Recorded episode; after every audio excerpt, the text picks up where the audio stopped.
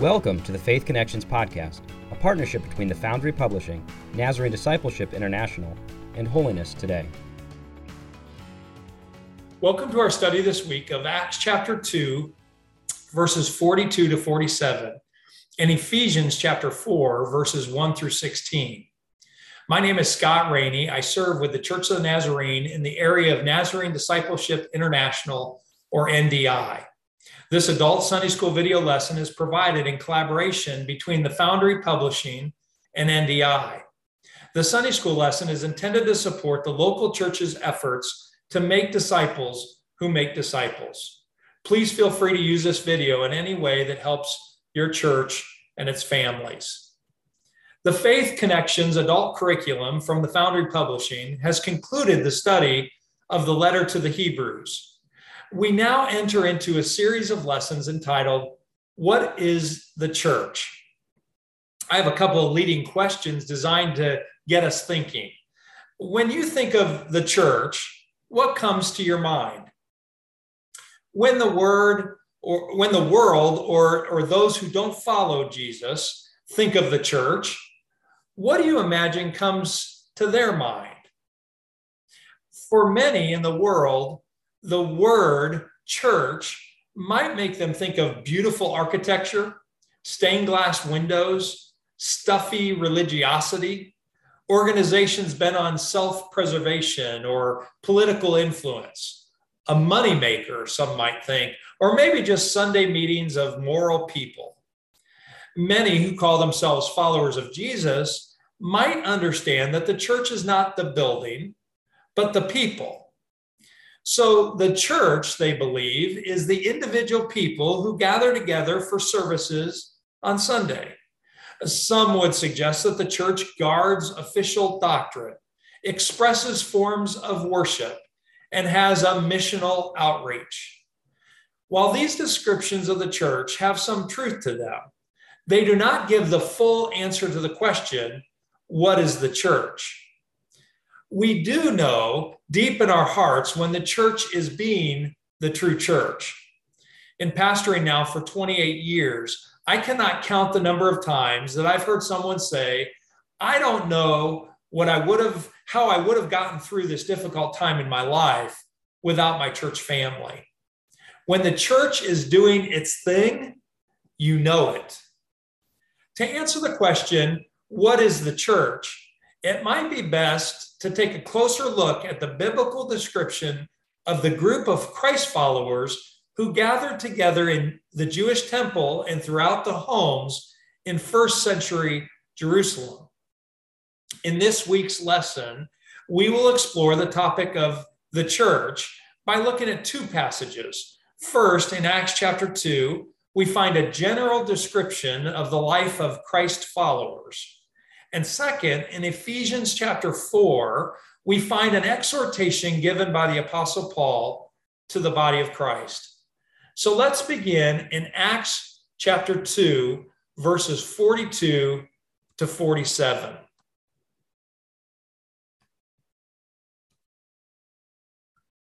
Acts chapter 2, verse 42.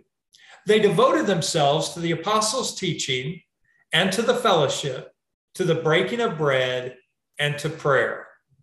Everyone was filled with awe at the many wonders and signs performed by the apostles. All the believers were together and had everything in common. They sold property and possessions to give to anyone who had need. Every day they continued to meet together in the temple courts. They broke bread in their homes and ate together with glad and sincere hearts praising God and enjoying the favor of all the people. And the Lord added to their number daily those who were being saved. And then moving to Ephesians chapter 4, verses 1 through 16. As a prisoner for the Lord, then, I urge you, Paul says, to live a life worthy of the calling you have received. Be completely humble and gentle. Be patient, bearing with one another in love making every effort to keep the unity of the Spirit through the bond of peace. There is one body and one Spirit, just as you were called to one hope when you were called, one Lord, one faith, one baptism, one God and Father of all, who is over all and through all and in all. But to each one of us, grace has been given as Christ apportioned it. This is why it says, when he ascended on high, he took many captives and gave gifts to his people. What does he ascended mean, except that he also descended to the lower earthly regions? He who descended is the very one who ascended higher than all the heavens in order to fill the whole universe. So Christ himself gave the apostles, the prophets, the evangelists, the pastors, and teachers to equip his people for works of service so that the body of Christ may be lit, may be built up until we all reach unity in the faith and in the knowledge of the Son of God and become mature, attaining to the whole measure of the fullness of Christ. Then we will no longer be infants, tossed back and forth by the waves and blown here and there by every wind of teaching and by the cunning and craftiness of people in their deceitful scheming. Instead, speaking the truth in love, we will grow to become, in every respect, the mature body of Him who is the head, that is Christ. From Him, the whole body, joined and held together by every supporting ligament, grows and builds itself up in love as each part does its work.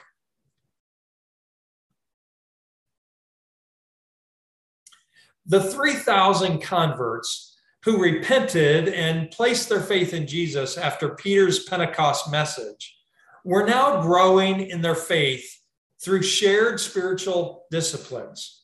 You might remember that the 12 disciples had been called by Jesus to follow him. And for three years, they learned about the kingdom of God from Jesus' teaching and from the way Jesus lived.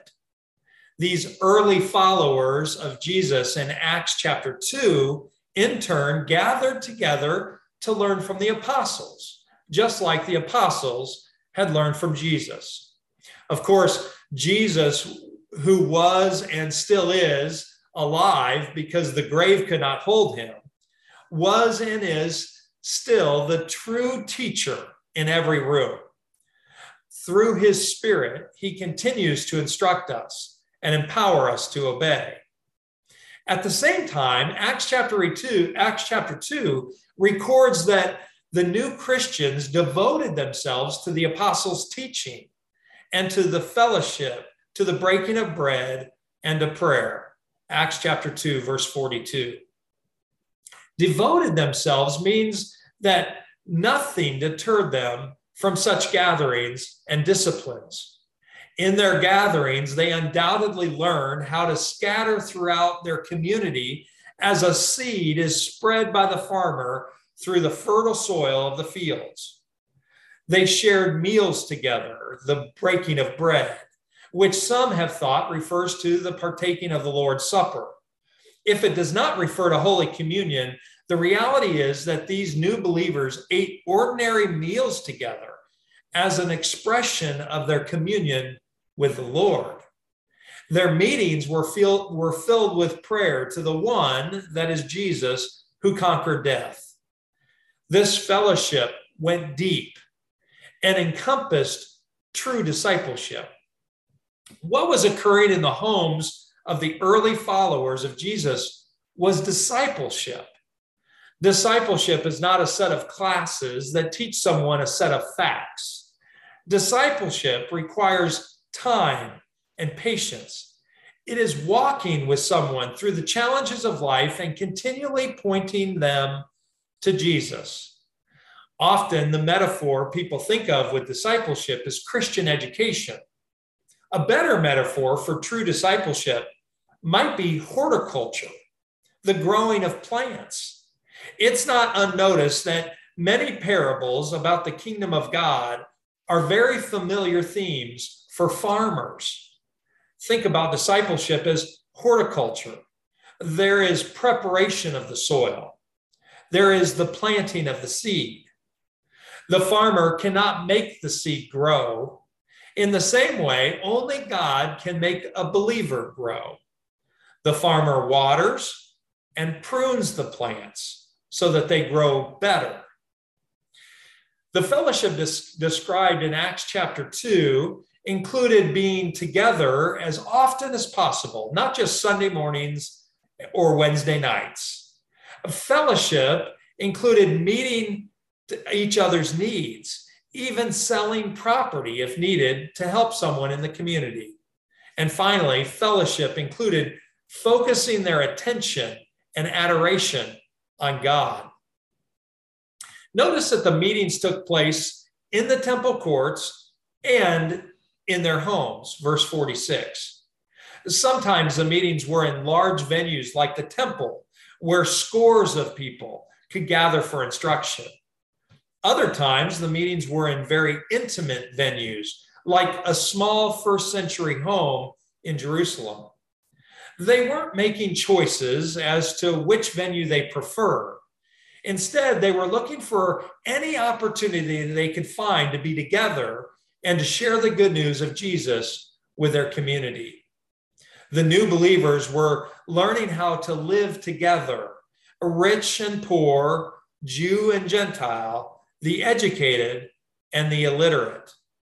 The result of their uncommon, everyday lives commanded the respect of their neighbors, and they grew numerically as new converts joined their number daily. The book of Acts goes on to record two personal visits by the Apostle Paul to the city of Ephesus. One visit found in Acts chapter 18, verses 18 to 21, where he reasoned with the Jews in the Jewish synagogue.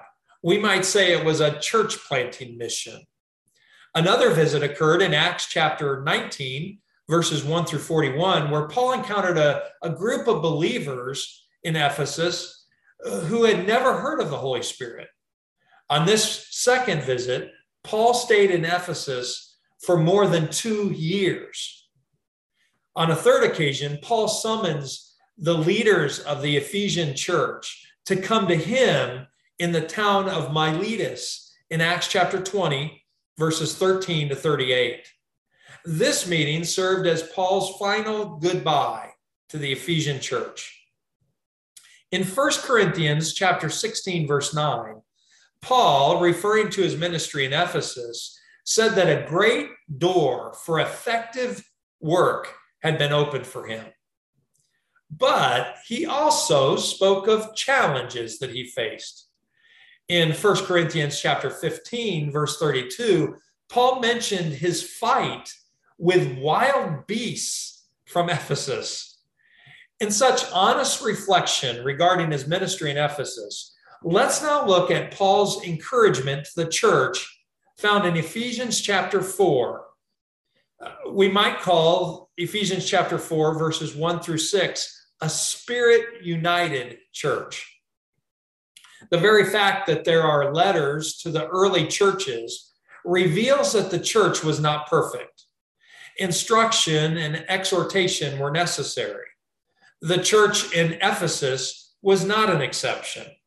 In Ephesians chapter 4, the Apostle Paul begins by urging the church to live lives worthy of the calling they have received. Verse 1 Worthy means living consistent with God's call. As God's representatives in this world, we praise God with lives that reflect who we are and whose we are. Paul calls the church to be humble, gentle, and patient with one another. Love should define us. Basically, think Jesus. How did Jesus live among his disciples? Even as the master, Jesus was humble, gentle, patient, and defined by love. We are called to live in the same way. Lord, help us. In Ephesians 4, verse 3, Paul says, Make every effort to keep the unity of the Spirit. Note that some of the burden of maintaining unity falls on us, the believers. Make every effort, said Paul. Paul teaches that how you conduct yourself uh, makes a great deal of difference. You may not have started the war that rages around you, but you are responsible for whether or not the peace of God reigns within you. Your conduct, when the pressure is on, can keep the unity of the Spirit through the bond of peace. Christ calls us to ground ourselves in Him for our unity. We give ultimate allegiance to one Lord. So, Christ Church is a spirit filled church and it's a spirit united church. It's also a Christ gifted church. Verse 7 says, But to each one of us, grace has been given as Christ apportioned it. Grace in, the con- in this context refers to the gifts Christ gave us, enabling some people to do certain essential tasks with excellence. The gifts Christ distributes differs from person to person. No one possesses all the gifts necessary for the function of the church, yet Christ gives everyone a gift, or in some cases, multiple gifts. The gifts are given for the sake of the body of Christ. They are never given simply for personal benefit. We are recipients uh, and are to be conduits of grace. As we move toward Ephesians chapter 4, verse 11, we learn that some of these gifts for Christ's church, Christ gave in verse 11 the apostles, the prophets, the evangelists, the pastors, and teachers. We don't have time to discuss the nuances of each of these gifts. The point here is that Christ gave gifted people to the church for one purpose to equip all God's people. Equipping refers to preparing people to be what God created them to be. These equippers prepare fellow believers to do works of service, verse 12. Service is translated ministry elsewhere in the New Testament. So the apostles, prophets, evangelists, pastors, and teachers are not to be the ones doing the ministry by themselves. Rather, they are called to equip God's people for works of ministry. All God's people are ministers not just the spiritually gifted or the specially gifted or the professionally trained. One of my favorite favorite winter Olympic sports to watch is speed skating, specifically the short track relay. The rink is quite small, 200 feet long by 98 feet wide, the same size as an Olympic sized figure skating rink.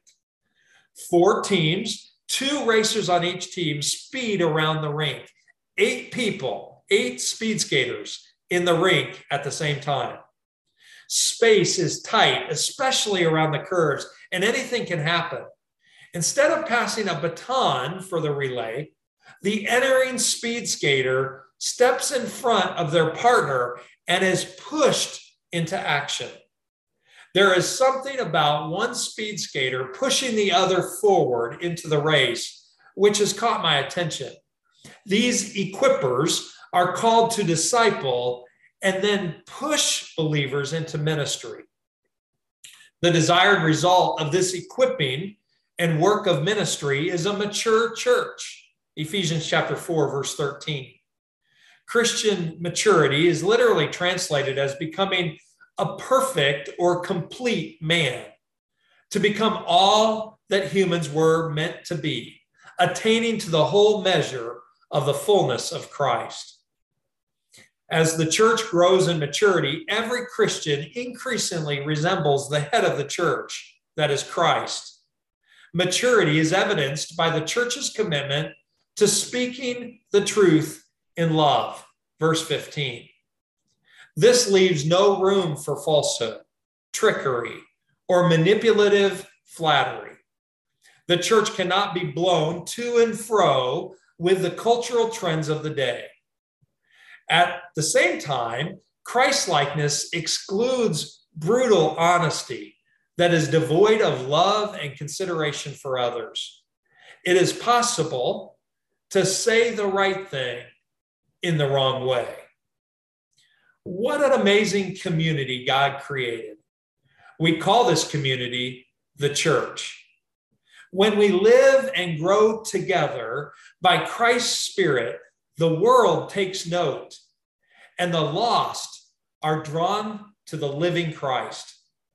Lord, help us to be your church. Give us the unity you desire by your Spirit.